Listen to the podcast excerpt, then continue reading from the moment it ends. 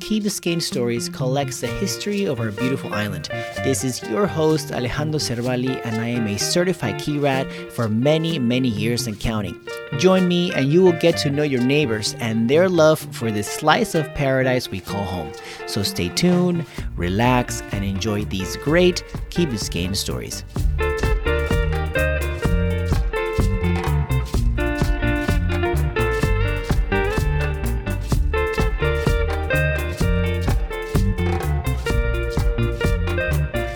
Welcome to another episode of Key Biscayne Stories. Today we have here Bruna Iasi. Yes. She is a thing I practiced before. Good job. Thanks. And uh, she is a mom. She is passionate about education and kindness and works at Motivating Minds. So, and this we're gonna we're gonna get to know you. So, let's get started. Yes. Tell us a little bit about your background. Where are you originally from? Okay, so I grew up in São Paulo, Brazil, and I moved here almost eight years ago. It's gonna be eight years in November. Oh my God, time flies. And I used to be a nutritionist in Brazil. I worked for 10 years as a nutritionist there. And then I moved here and I was a mom for only a mom for seven years. And during this period, I started to love education as my kids went to school. So I was PTA president for three years in the Presbyterian. And then I started to study and study about education. I did some trainings, and now I changed my career. And almost 40, I changed to a reading teacher. That's my new passion. And you you are not only a mother to little humans, you're a mother to a a small to a pair of guinea pigs are, are pregnant. Oh, yes, I have two kids and two guinea pigs, and I'm um, a grandma to be of a guinea pigs baby. I like that.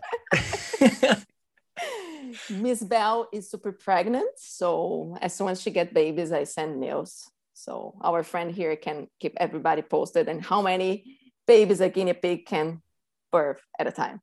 We will we will update our listeners via Instagram, please. Whenever you have updates on Ms. Bell's progress, Oh, I'm gonna send you a picture please. Thank you. Thank you. I will I will share that. And when you purchased when they were purchased, they were you were told that they were not supposed to. They were they were they were Yeah. just partners. They were just hang out together. Yeah, because they cannot live by themselves. And it's true. If you take one off the, of the cage, they scream that they want the other one.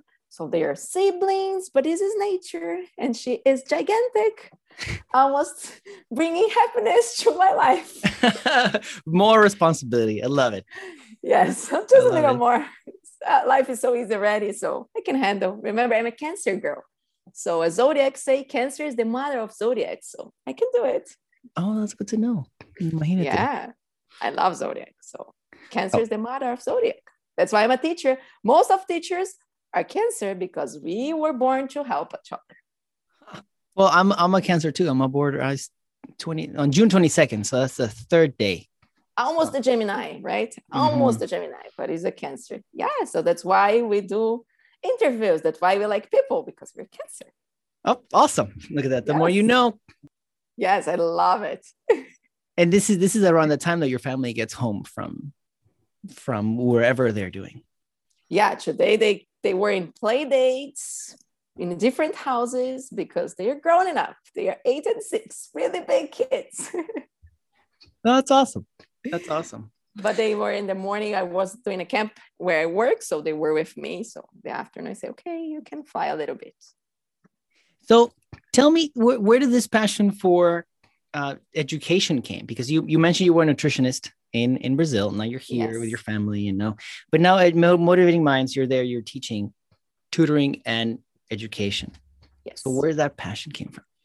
okay so i i as a child i didn't think i was good enough i have a super smart brother that the ones that in first of the classroom had all the awards he was amazing i don't discuss it but i was not amazing as him so i had like i think i have a little bit of adhd because i had hard time concentrating my grades were not good and right now that i grow up I grew up and I say, okay, I can study. Okay, I get lost at sometimes. I daydream, but I know how to uh, regroup myself. And but so I grew up thinking I cannot learn English because in Brazil I had English classes. I did English classes for my entire life, but I never moved forward. And so I think I cannot learn English, learn things are hard, I don't like geography, all these bad things, and it really affected my self-esteem. Mm. So when I grew up and I went through a lot of mental hard things after motherhood that you say, okay, I need to rethink about myself, remake myself after this, so many changes. Uh, say, okay, what's the real problem? I really cannot learn, or I can try to do better. So I just find my way and I say, oh, this is so good to think you were capable of doing something. It's so good to speak English after so many years. Everybody's saying I was bad at it. So it's so good to conquer something. And I said, hmm, you know what? my big passion in life is reading. If you're gonna find me in the pool, I'm gonna have a book in my bag if it's not in my hands. If you find me in Starbucks, it's gonna have a book in my bag or in my hands. Like I always have a book around. I'm really a bookworm. So at some point, and when my daughter started to read, I said, "Why? It looks so easy. Like she did it so well. Oh, it's amazing when we were reading together and all of this." And then I start to see that some kids couldn't and I said, you know what? Something's wrong. Like, I, I cannot see these kids that can't enjoy this amazing thing that open a world for you, that you learn so much. So I'm a biography type of person. So I love to read about other people and I learn so much with this. So how is possible for a child don't be able to learn so much and feel that they're not capable and at some point maybe drop off the school like it's not fair so it go all together of seeing my my daughter growing up and learning to read and see that other people maybe can't and all my past story came all together and say okay maybe i cannot change the world but if i can help one kid it's going to be enough to make me happy. So i start to search how to be a reading specialist. That's what i i'm finishing my dyslexia certification right now. So it's what i do. I do intervention. I i, I like get the kids they're having a hard time to read and I do a different type of instruction to help them to find their way on the reading and get better and move forward and feel capable. And usually build again the self-esteem for me is the main reason of a better society in the future people that feel they are capable they are good that they're creative they can conquer the world you know just give power for the kids to feel they are good enough so this came my love for education that's awesome. You, when we were doing the pre, the pre podcast warm chat, up. the warm up, the warm up, you mentioned that you can you can tell how many people you're gonna have in jail based on the reading, right? Yeah. so sometimes that? you can um you can um it's not I'm, statistics or tell you can predict predict thank you I, I was trying to find a word in english this is a bilingual problem problem sometimes. You could say it in you can say it in Portuguese. So. Okay, thank you. so you can predict uh, how many people are going to have in jail by your reading rates because usually when you have a low reading rate, a lot of these kids are going to drop off before high school. So if they don't have education, they're not going to find jobs probably if they don't go to high school. So then we're going to find another bad ways of surviving. Mm. So then you can predict your inmates in a city by your reading rates. And if you see in a, in a jail, around 50% of people in jail are dyslexic. So it's really sad because it's just they didn't find a way to do anything else. You know, like if you can't read, you cannot really buy a cake mix and make it because you can't read how to do it. no, it's really frustrating. Mm. And frustration can bring a lot of bad stuff have anyone, you know. So this is really, but we're going to share a good number. This is the bad number, but the good number, the good statistic, because we cannot finish a sentence with these bad numbers. We're going to talk like about the good numbers that are 60% of self made millionaires are dyslexic. Ha! Uh, perfect. So we're going to finish this part of statistics with a good one. I like it. I like it. That's a good. That's a good. That's a good way to do it. So Yes. talking about dyslexia, that's the word. Yes. Right. So for those that don't know, what is dyslexia exactly? dyslexia would be called word blindness. So is when some kids that have perfect vision and everything, it's a super healthy kid that can't read the words the way it's usually instructed in schools. In schools, you just believe that kids learn to read by learning to read the way they learn to walk. But our brains were really not made to read. It's something that we conquer over the time.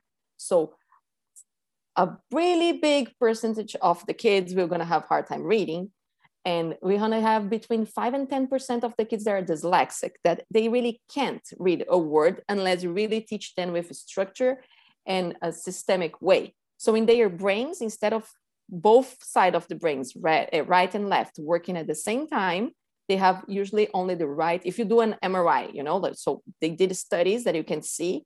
So you see the brain of a dyslexic kid the only the right side is activated right there reading. So they don't have this connection with both sides. So they need to need, need, to do a new pathway to reading. So we know how to do it. You have instruction but it's a different type of instruction that's going to make this new pathway in the brain for the kids to learn to make the connections. Because if you think in the alphabet alphabet is just the way you say the sounds you put it in the reading things. So with what you call phonemes that are what you say and graphemes that are what you write. So some kids don't have this connection. So we need to teach them to make the connection of what they say and what they write. So one of the red flags of dyslexic kids is that they usually they had hard time to start to speak when they are a child because it's all about the speaking it should be hard for them not only after in the reading it's really have really big red flags since little kids hard time to speak, hard time rhyming, uh, hard time to remember lullabies or like this super easy songs like Twinkle Twinkle Little Star Mm. because it's all about rhyming and they have a hard time with the rhyming. They don't understand the rhyme. They can really can't really listen it. So we work as kind of a physiotherapy, work with the sounds every day, make making manipulation of the sounds in the words. So we don't want to teach them the alphabet. We do different uh, way twisted words. We use the like we touch sometimes the arm to teach a sight word.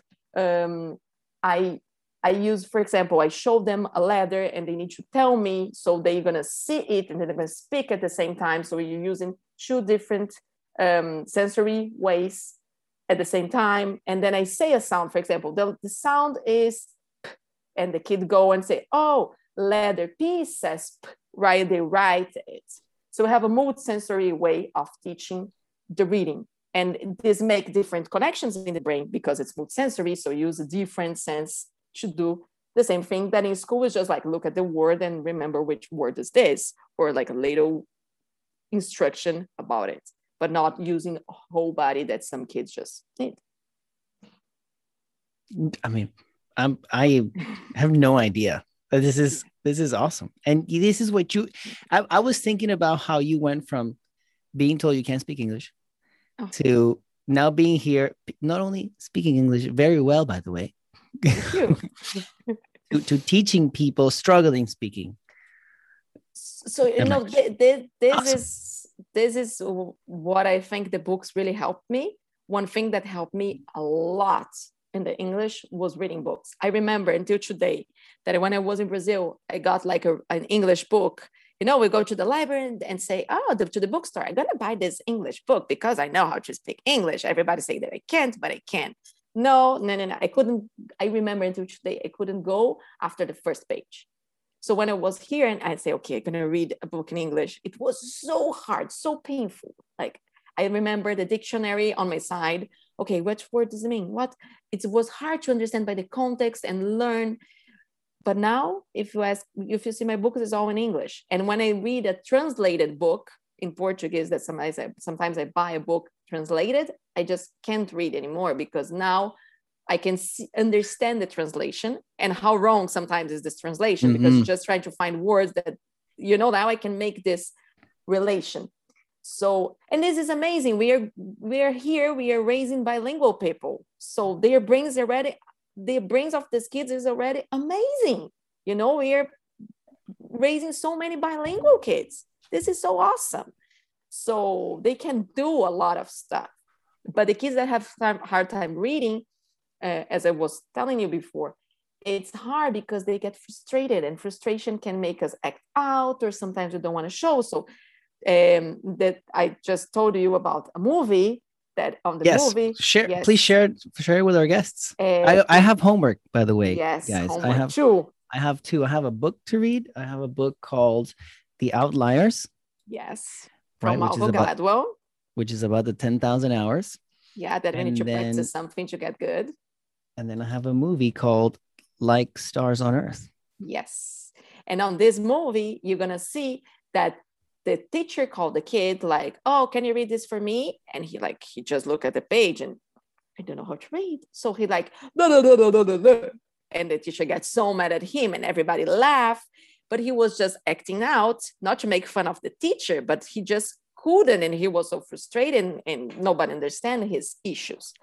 And this movie is really beautiful because you see the boy getting so depressed, but then a teacher bring the shine again from him. It- it's really beautiful. Like everybody gonna cry, but it's worth to watch and understand it because you know another bad statistic, but bad, but we can make it better if we work on it. Is 90 around 90% of the teachers doesn't know about dyslexia. So Wow. this is really sad you know like teachers doesn't know about dyslexia so how they can help it if they don't know about it it's not even the teacher's fault it's not even sometimes not even the system fault but they don't even know because the bachelor in education don't teach about dyslexia don't have any course about dyslexia. Hmm. so i'm doing a dyslexia certification but most of the people that are with me in the certification they didn't have any class about about dyslexia before.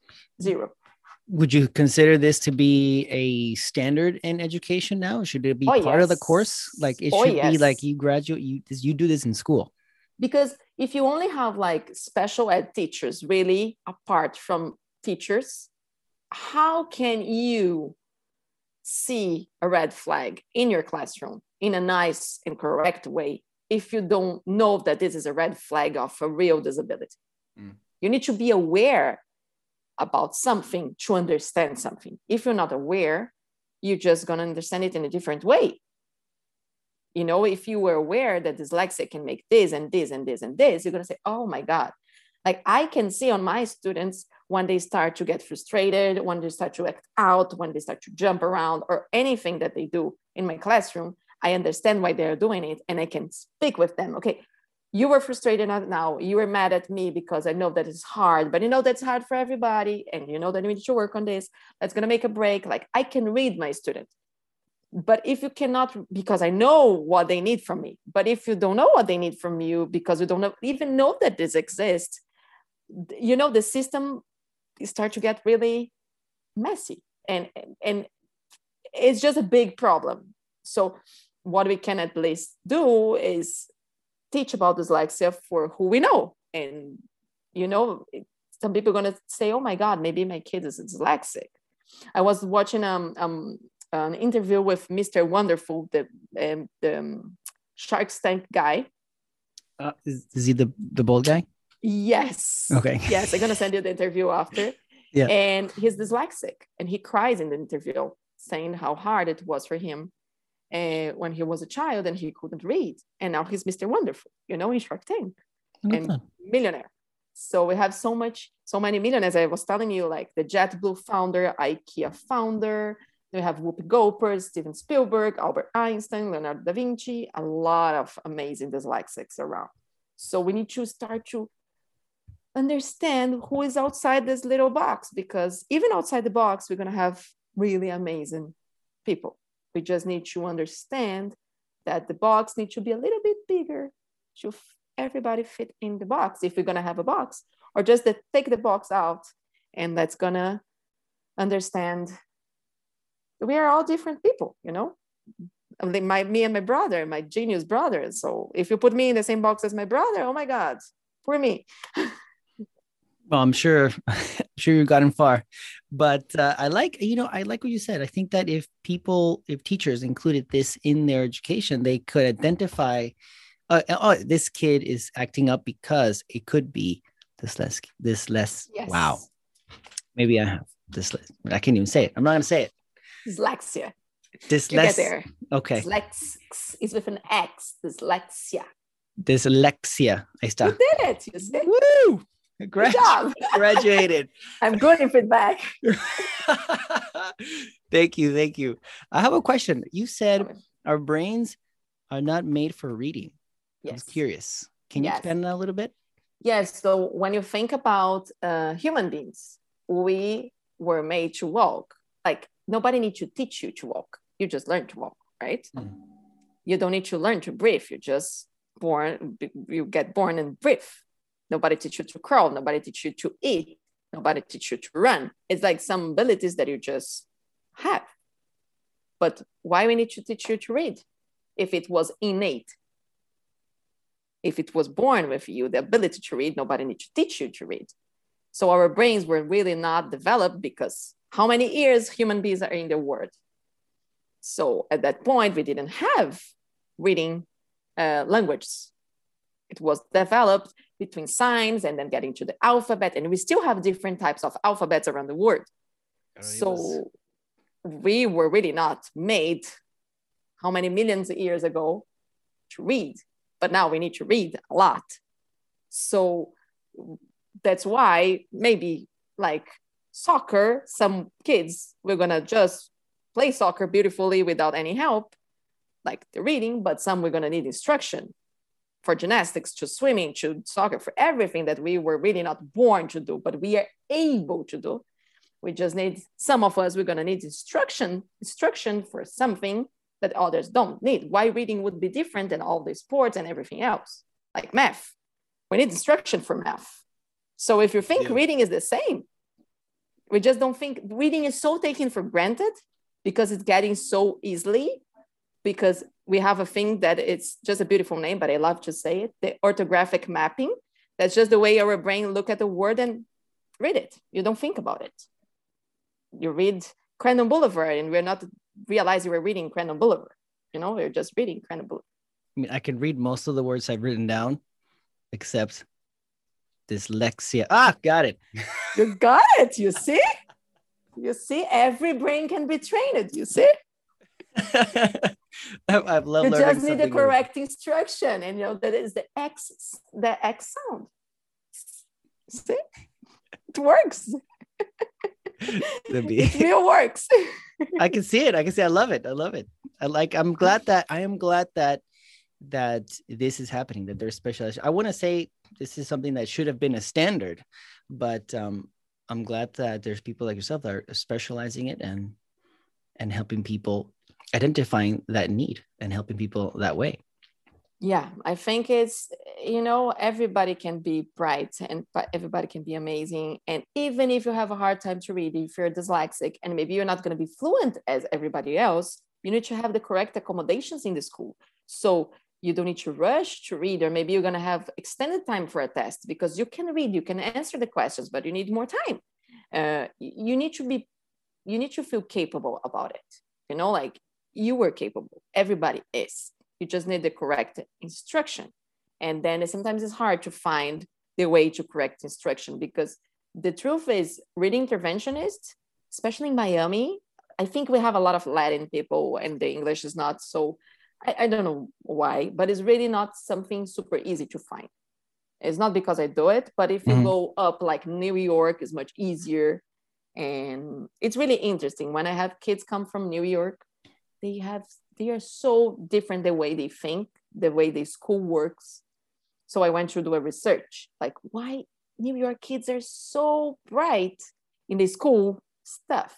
So do you know that you the like average amount that we spend when in miami dade schools kids is $10000 but new york spend $19000 a year per kid.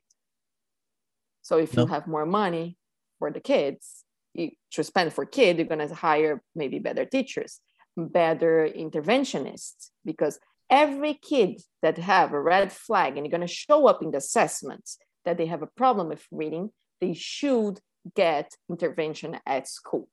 They should have it for at least three times a week, you know? But most of schools don't even get should like you get the assessment, but you don't find an interventionist because you don't pay well or whatever you don't find, you just don't find them, you know? So it's really sad. But as I said, I'm not gonna move the mountains, but we can try to help some kids because I mean, with with the passion and energy, I think you are a mountain that's moving. You yeah, know, let's so... gonna try revolution. no, I'm gonna get the revolution. I'm gonna get there. No, this is awesome. I I I I like this episode because we are learning a lot. I am learning a lot about. I mean, about what you do and and the need for reading interventionists and and you know, I mean, I don't have kids, so I'm not involved. Um, but it's this is good to know for a lot of people. I'm sure a lot of people know what's out there. But you, you are in the society, so if we I don't raise, no, no. The thing is, you get affected because if you don't raise amazing human beings for the future of the society, you're gonna get affected as well. So think mm. kids nowadays are gonna be grown ups, and they're gonna be the doctors they're going to be the engineers they're going to build the planes they're going to uh, attend us in the, the er so whoever we are building, they're gonna teach our kids one day, you know. Mm. So the all society get affected, even if you don't have kids, but everybody get affected the way our kids are being educated right now. This conversation has been great. I know that we're running out of time, and I have one more question for you. What is a perfect weekend for you in Key Biscayne? Okay, perfect weekend in Key Biscayne from Saturday to Sunday because we have a lot of things that we do here. Like I'm a yes. colony girl, so I would start my Saturday in the beach and sandbar until uh-huh. mid of the day, you know, and oh maybe we can if it's rainy we can stop by at the library with my kids. I love it. They know me there because i'm there all the time. I love the library here. Um, starbucks coffee after lunch and see the sunset at Bill Baggs. This is the perfect day that I can reply all over again on Sunday, starting with the church in the morning and then do my lunch at Sandbar, Sandbar again or Milanesa that I love. This new restaurant, this Narbona, I just love this new restaurant. So good. I love it. And I just can go every single day if I could to Bill Baggs to see the sunset. Sunset's the best time of the. Awesome. Bruna, thank you so much for taking the time to speak with me before the podcast and to share your story here live. I mean, recorded live. thank you so much for having me. It was such a pleasure. Same here. Thank you.